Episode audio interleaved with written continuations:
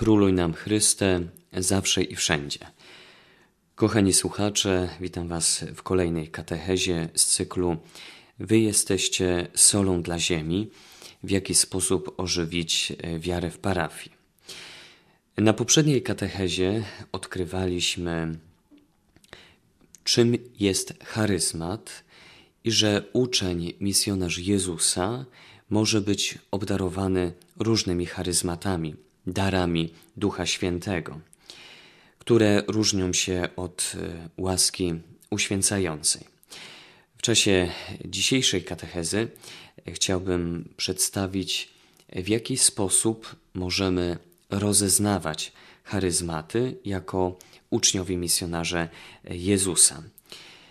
Tę katechezę oprę na kolejnej e, części e, książki Sherry Weddell Owocne uczniostwo.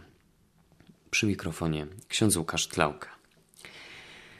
Na początku e, chciałbym może przypomnieć, że każdy z nas jest zaproszony do wypełniania swojego powołania.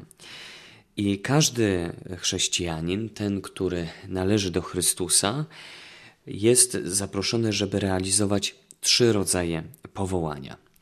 Pierwszy rodzaj e, powołania jest e, zawarty na mocy sakramentu Chrztu Świętego. To znaczy, każdy z nas ochrzczonych jest zaproszony do bycia świętym. I to jest pierwszy rodzaj powołania.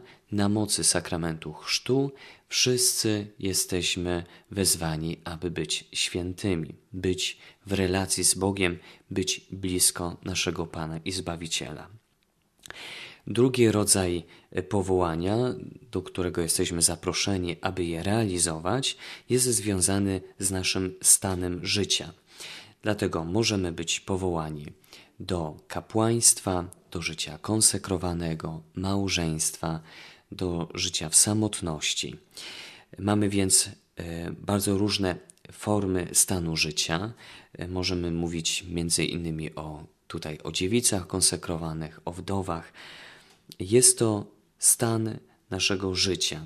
Wybieramy określone powołanie, odczytujemy je, w jaki sposób Bóg nas powołuje i w takim stanie żyjemy. Jest to e, drugi rodzaj powołania, do którego jesteśmy zaproszeni. Dlatego e, kapłan będzie dążył do świętości trochę w inny sposób niż e, małżonkowie. I w końcu trzeci rodzaj powołania, do którego jesteśmy wezwani, to tak zwane powołanie w powołaniu. Każdy z nas e, przez Pana Boga e, posiada talenty, zdolności, e, które sprawiają, że możemy się nimi dzielić z innymi.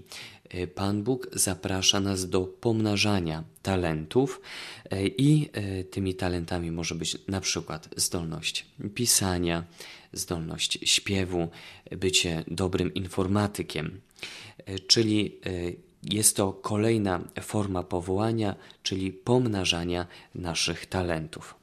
Zatem każdy z nas jest powołany. Bóg zaprasza nas do realizowania Jego marzeń w naszym życiu. Po pierwsze, jesteśmy zaproszeni do tego, aby być świętymi na mocy sakramentu chrztu. Następnie Bóg zaprasza nas do życia w określonym stanie i realizowania tej formy powołania, i w końcu Pan uzdalnia nas do e, realizowania powołania w powołaniu, pomnażania naszych talentów. I w realizacji tego e, naszego powołania e, Pan Bóg może dodatkowo uzdalniać nas w charyzmaty, dary Ducha Świętego, z którymi, którymi możemy dzielić się z innymi.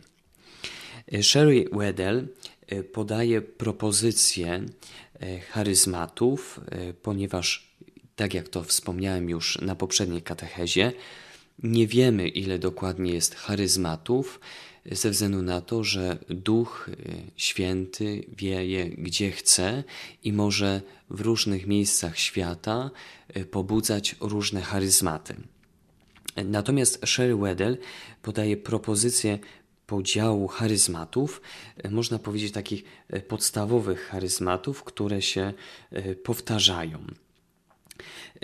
I ona te charyzmaty, ponad 20, umieściła w określonych grupach. Mamy więc siedem typów charyzmatów. Tak zwane charyzmaty, po pierwsze pastoralne, które koncentrują się na otaczaniu opieką ludzi, zarówno jako jednostek, jak i we wspólnocie. I do tego typu charyzmatów zaliczamy charyzmat zachęty, charyzmat pomocy, charyzmat gościnności, charyzmat miłosierdzia oraz charyzmat pasterski.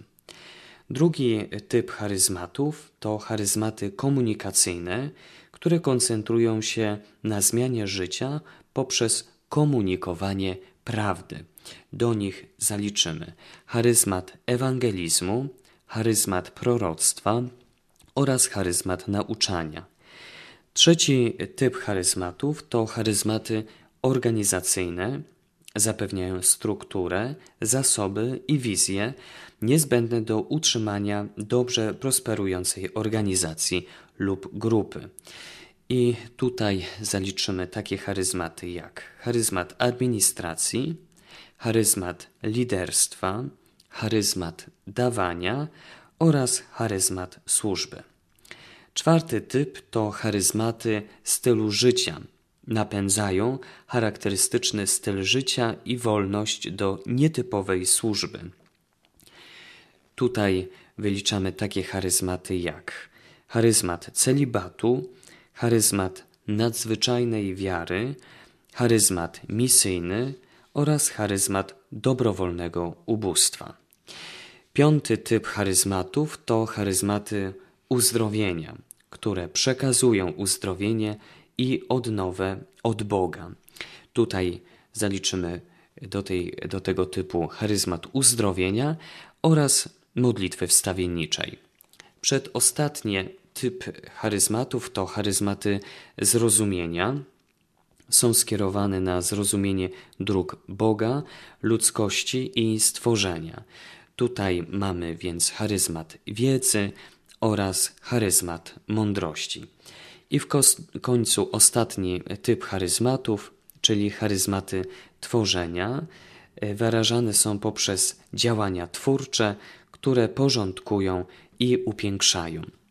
Do tego typu charyzmatów zaliczymy charyzmat rzemiosła, charyzmat muzyki oraz charyzmat pisania. Zanim podam e, konkretne kroki w rozeznawaniu charyzmatów, które e, proponuje Sherry Weddell, chciałbym sięgnąć do dekretu o posłudze i życiu kapłanów Presbyterorum Ordinis. W numerze dziewiątym czytamy –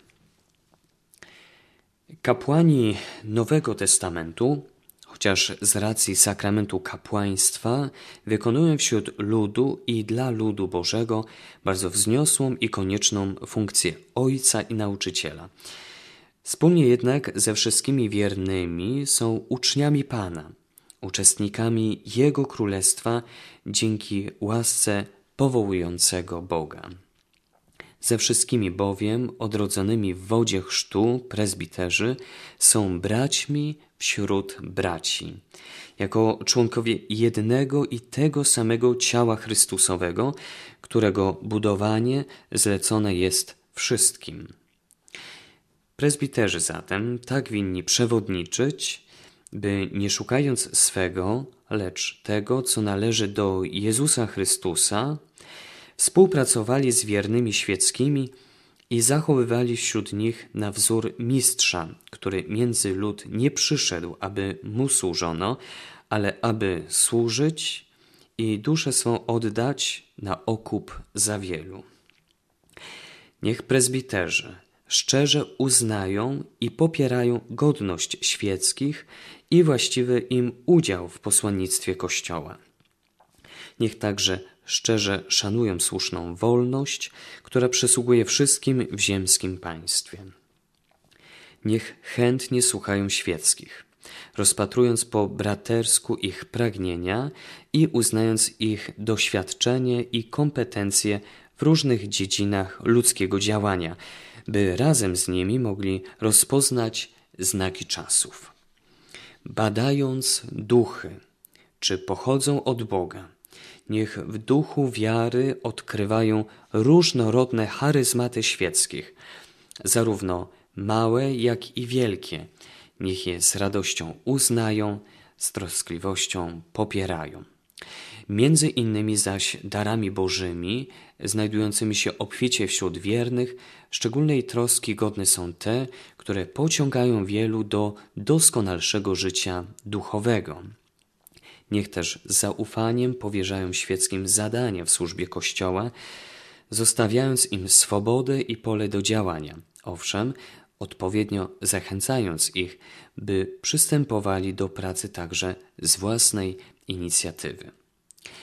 Na podstawie tego dekretu o posłudze i życiu kapłanów dowiadujemy się między innymi o tym, że jesteśmy zaproszeni do rozeznawania charyzmatów, akceptowania i wzmacniania ich wśród duchownych, jak i świeckich.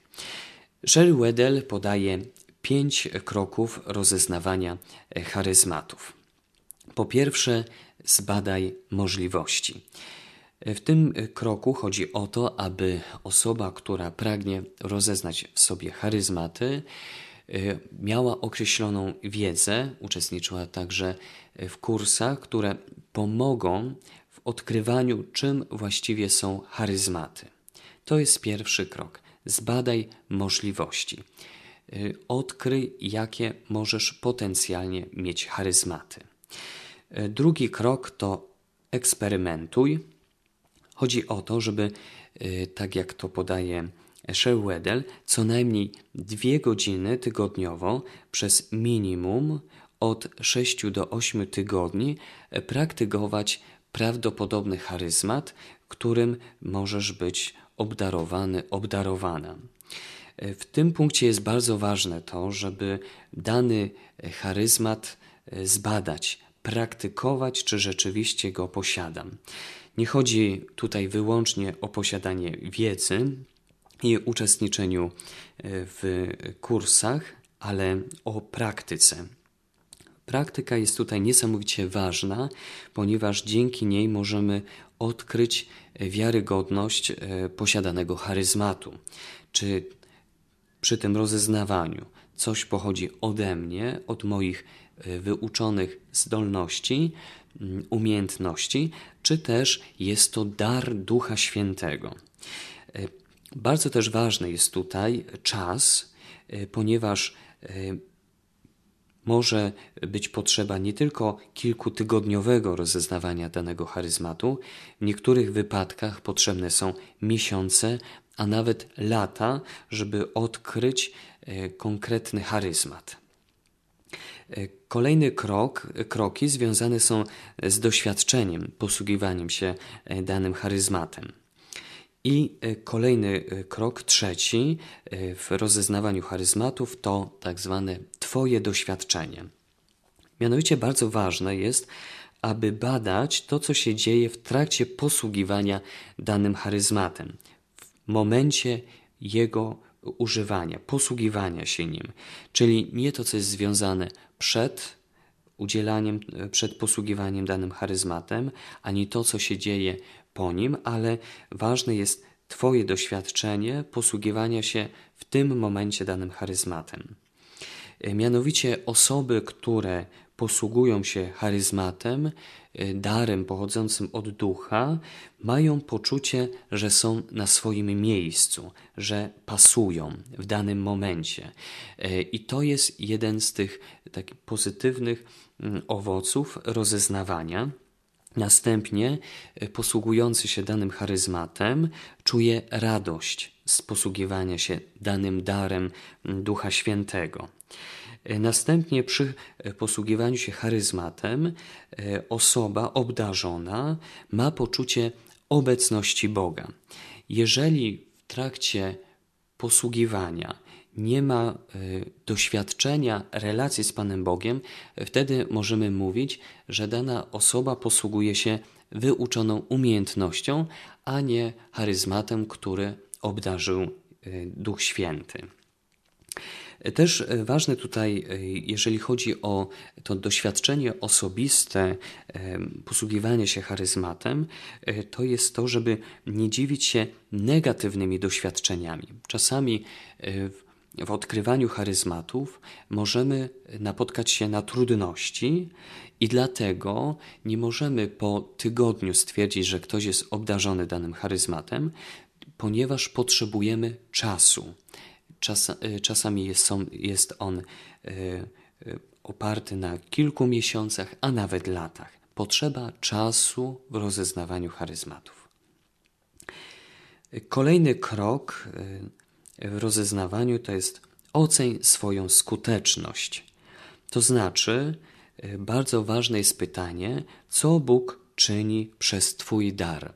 To znaczy, należy przyglądnąć się owocom posługiwania się e, danym charyzmatem.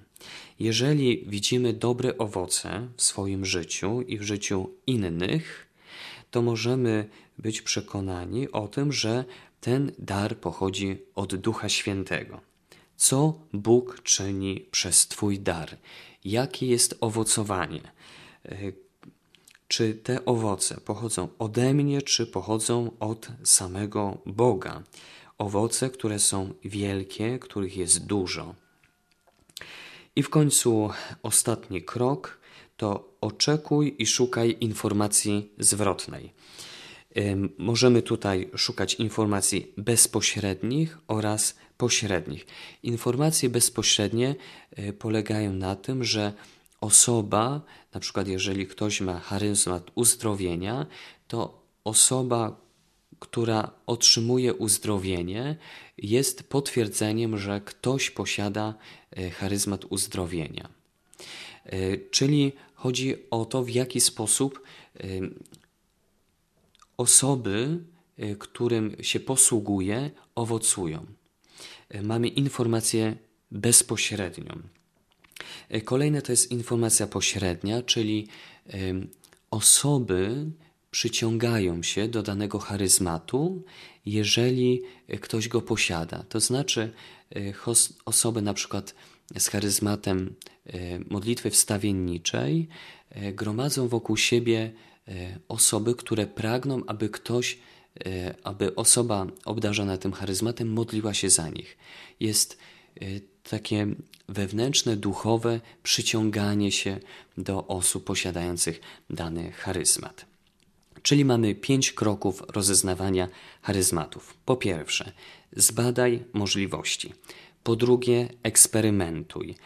Po trzecie, ważne jest Twoje doświadczenie związane z posługiwaniem charyzmatem.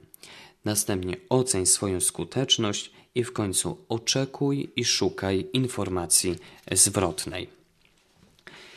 Na zakończenie chciałbym e, powiedzieć kilka słów o tym, co zaznacza Sher Weddell e, w swojej książce Owocne uczniostwo, że są charyzmaty pożądane i niepożądane w danej wspólnocie parafialnej.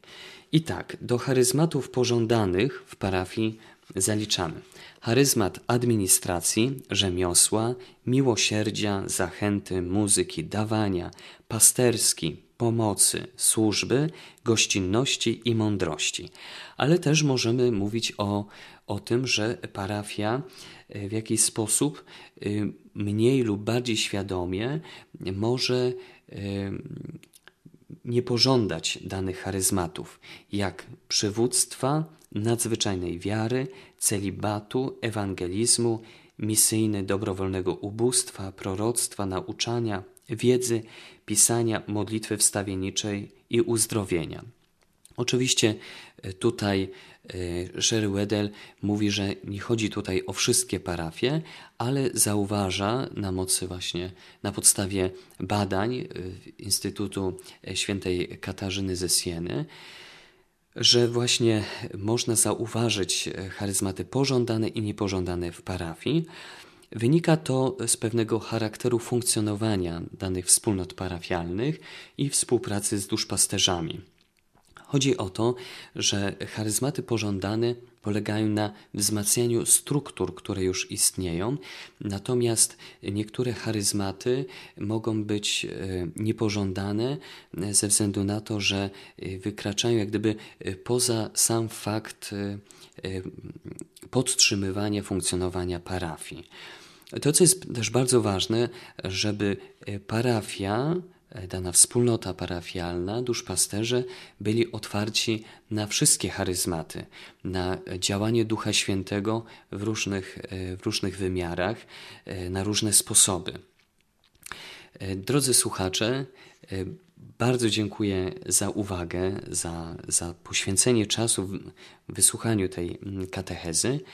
E, serdecznie zapraszam Was do dobrego rozeznawania charyzmatów, odkrywania e, tego, że Duch Święty e, działa w nas, obdarza nas swoimi darami, abyśmy mogli nimi dzielić się z innymi. Charyzmat jest dla innych. Pan Bóg chce pomnażać swoje działanie tam, gdzie jesteśmy, w naszych wspólnotach. Niech Duch Święty będzie dla nas światłem. Szczęść Boże.